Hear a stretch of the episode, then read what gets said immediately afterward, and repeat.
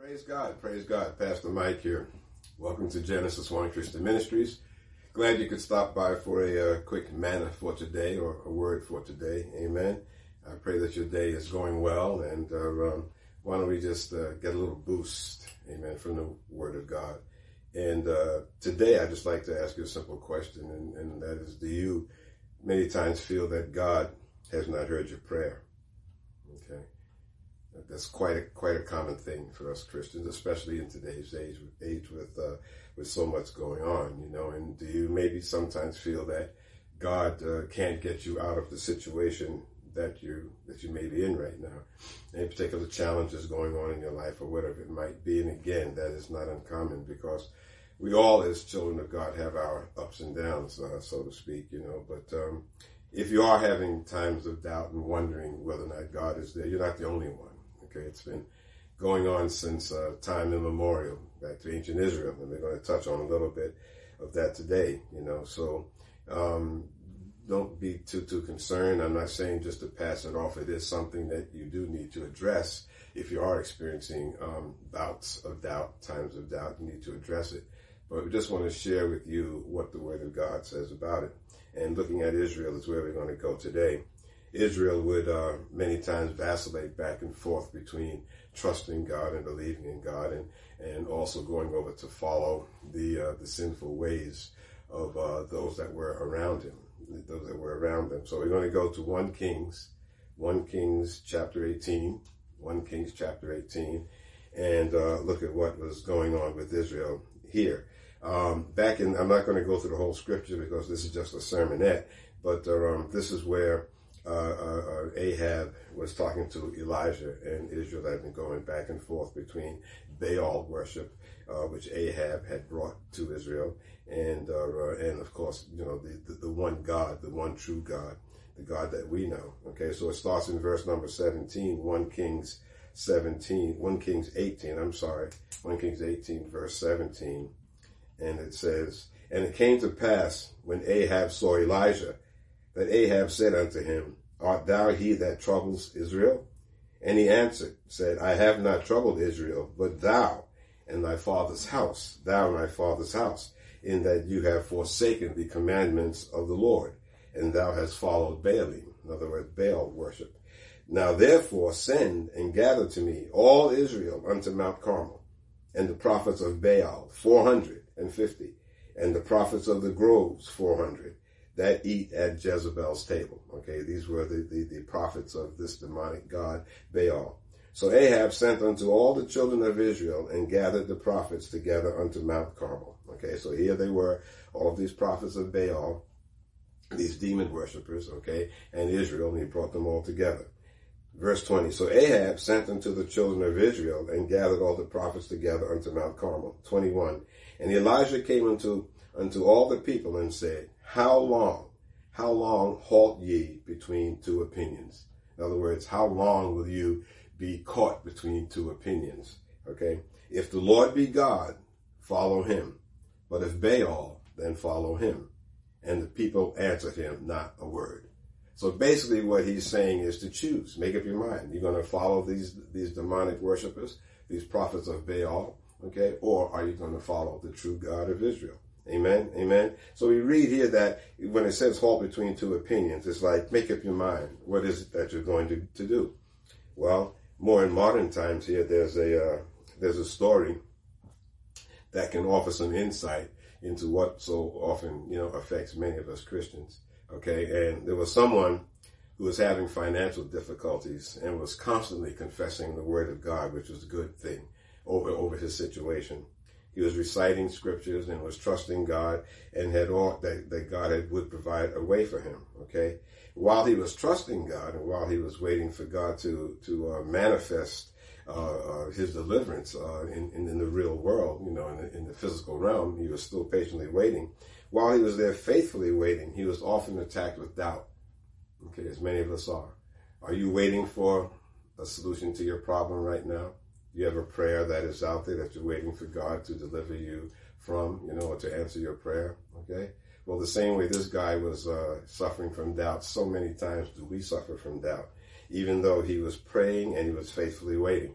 we oftentimes get attacked by doubt. And now after a while, what's happened, this guy started getting discouraged, okay? And if you are getting discouraged, then you need to really listen on to what is about to be said here, okay? Because if you're suffering with this doubt, then this message is indeed for you, all right? If you're troubling with something right now, then this message is for you.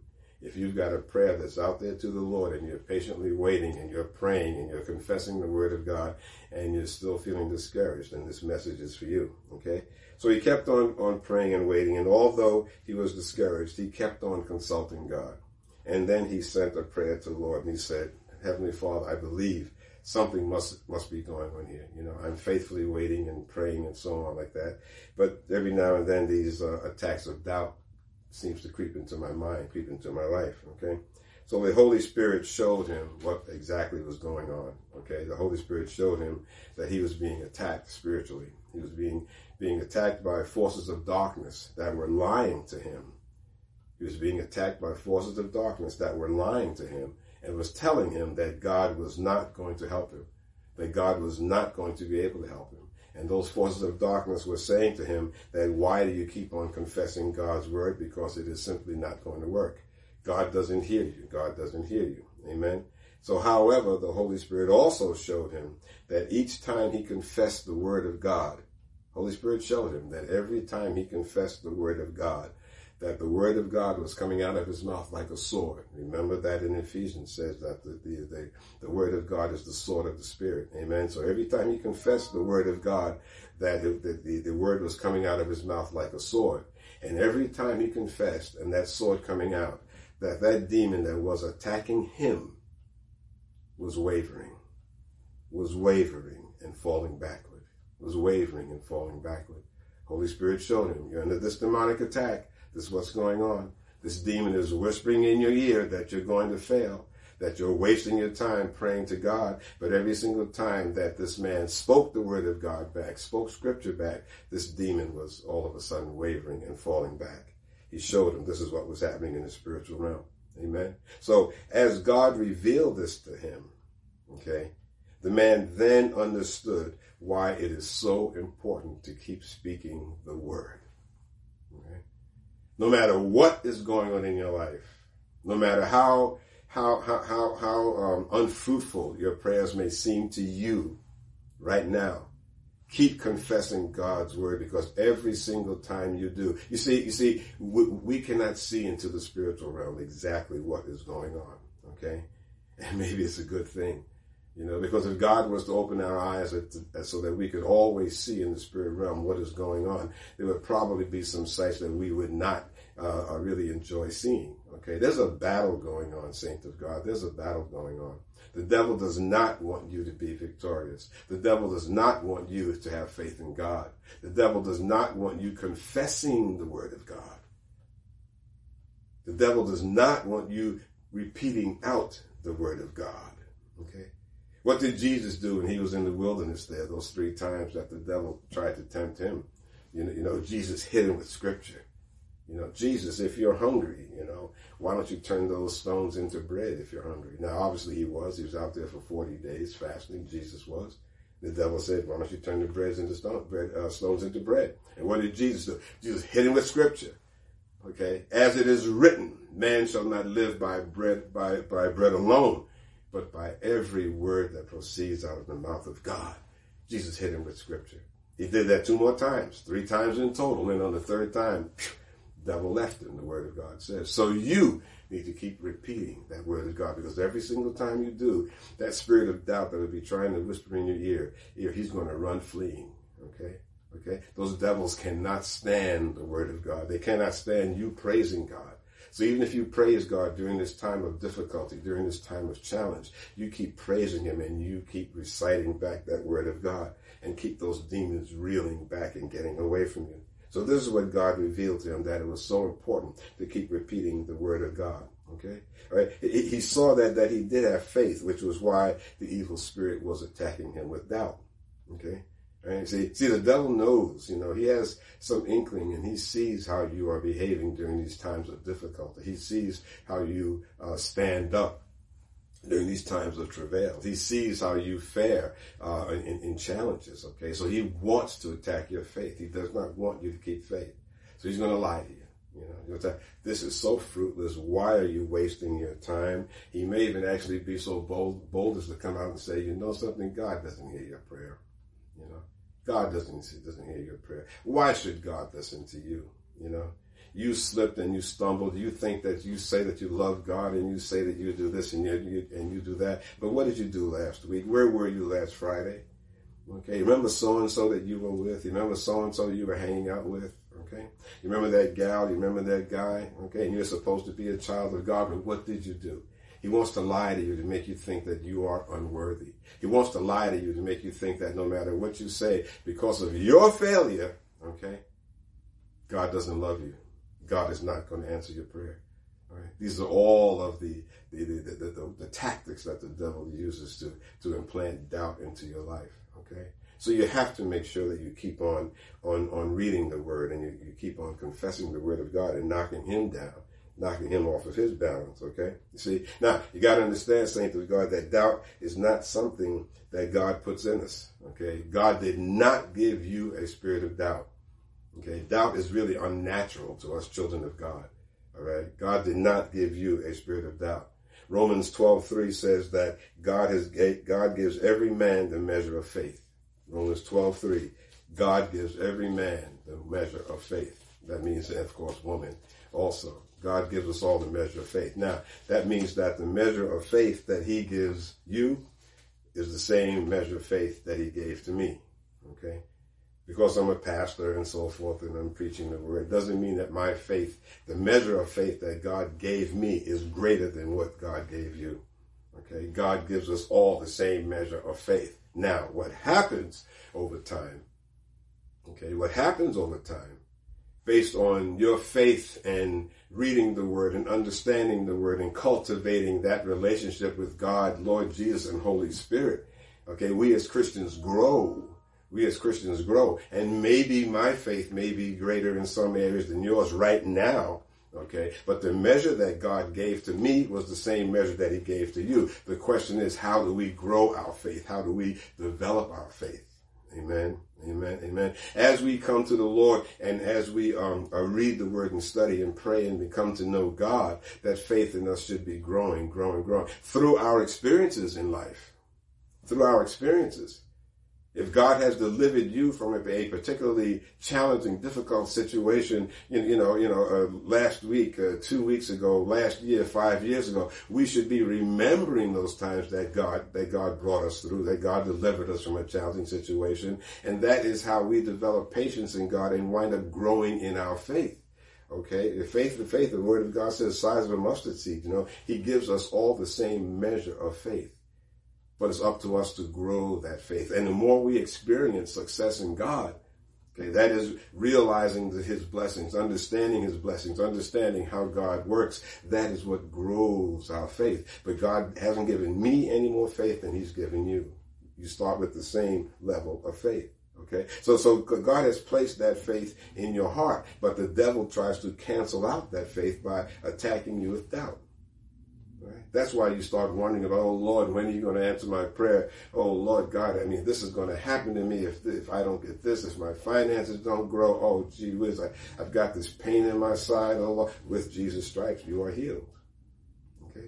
With Jesus' stripes, you are healed. Right? Okay? I've got this meeting with the boss, and I need a raise and so forth, and I've got these prayers out there. Lord, when are you going to answer my prayers? God will indeed answer your prayers. Everything is in his time, of course. We've talked about that before. But don't let the devil sow that seed of doubt in your mind, okay? How long are you going to halt between two opinions? Are you going to believe God, or are you not going to believe God? Amen, amen, amen. So you see, so the devil tries to cancel out your faith by attacking you with doubt. And doubt comes in the form of thoughts. Doubt comes in the form of thoughts that are directly contrary to what the Word of God says. Okay? Doubt comes in the form of thoughts that the devil plants that are in opposition to God's Word. All right? By Jesus' stripes, I am healed. The devil says, oh, no, you're not. Are you really healed? You feel that pain in your body. You feel that pain in your shoulder. Okay, by Jesus' stripes. God says, by my stripes I am healed. Okay, so you need to claim it. You need to keep repeating that back. But the devil doesn't want you to believe that, and so he comes at you, he opposes you by planting doubt. Okay? Does that really work? Are you really, really healed? Okay? This is why it is so important for you to know the Bible. Okay? You have to know the Bible for yourself. Okay? Again, in the wilderness there, Jesus hit Satan back with words, the word of God, because he knew it. Right? So we need to make sure that we know the Bible and that we understand what the Bible is saying to us, that we know what the words of Bible in the Bible are saying, okay? If we know the word, then we can recognize when the devil is lying to us, okay? If we know the word, then you can recognize when the devil is lying to you and trying to plant that doubt in your mind. If you don't know the word of God, then you start winding up believing what that spirit of doubt is telling you. You start believing it. You're going to fail. That's not what the Bible says. You're not going to be healed. That's not what the Bible says. You're not going to have prosperity. That's not what the Bible says. Okay? All right? Okay. So if you don't know the word of God, then you can wind up being falling victim to the lies that the devil tries to throw at you. Okay? So you need to be assured that the lies, that he lies to us in order to steal what Jesus did on the cross. Okay? He lies to you to steal away the truth, with a capital T, the truth. Of what Jesus did on the cross. He doesn't want you to believe that. Amen? Amen? So I encourage you to be like that man who sought help from the Lord. Speak God's word because you know that God's word is true. Okay? And because confessing the truth sends those demons of doubt running and fleeing. Okay? The word of God is a sword. Okay? Okay? The sword of the Spirit. Use that sword of the Spirit. Amen? Trust God, apply his word, and have faith that he will bring you. He will indeed bring you through. Okay? God loves you. You are his child. You are his special, very special person. It is not his will that you should fail. It is not his will that you should not be victorious in this life. Amen? So trust him. Continue reading his word. Continue confessing his word. Continue praying to him. Continue talking with him. Let Holy Spirit just minister to you moment by moment by moment. Amen. Praise God. Our Lord Jesus is a wonderful God. And just welcome him into your life. He is Lord. He is Master. He is King. Welcome him into your life and he'll work wonders for you. Amen. Amen. Praise God. I pray this message was a blessing to you. And if it was, then share it with someone else. Share it with a loved one, a family member, a friend. Even share it with someone who's giving you a hard time, okay? Because the Word of God says that we should pray for our enemies and try to help them too. It is not God's will that any should perish. All right? So if this message has been a blessing to you, then share it with someone else. Amen. Praise God. Praise God. Hope you have a blessed balance of the day and evening and week ahead of you and until we gather again next time. Amen. Praise God. Be blessed in the name of Jesus Christ.